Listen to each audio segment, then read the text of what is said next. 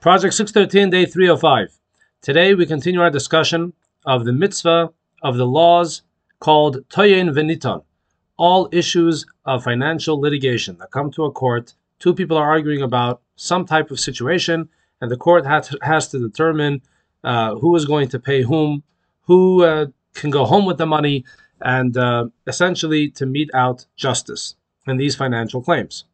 Yesterday we learned about a situation where two people, uh, one person claims that uh, the other owes him $100 and the other one admits to only some of the claim. And the rule is that obviously he must pay whatever he admitted to, and for the rest, uh, he he makes an oath uh, in front of the in front of the court and in front of a Torah scroll, uh, swearing by God that he does not owe the rest of the money.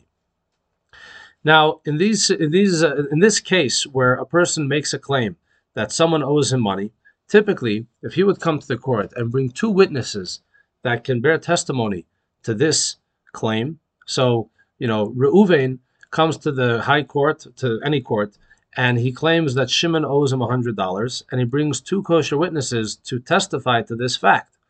When the court is going to receive the testimony, review it, and they're going to accept the testimony as kosher testimony, so then the Torah says the court must um, must uh, accept those witnesses um, unless they're proven wrong, unless they're proven as, as liars. But if the testimony is good, um, they're going to obligate Shimon to pay back the hundred dollars to Reuven.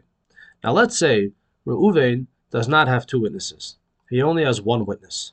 Reuven comes to the court and he has one witness to testify that Shimon owes him hundred dollars.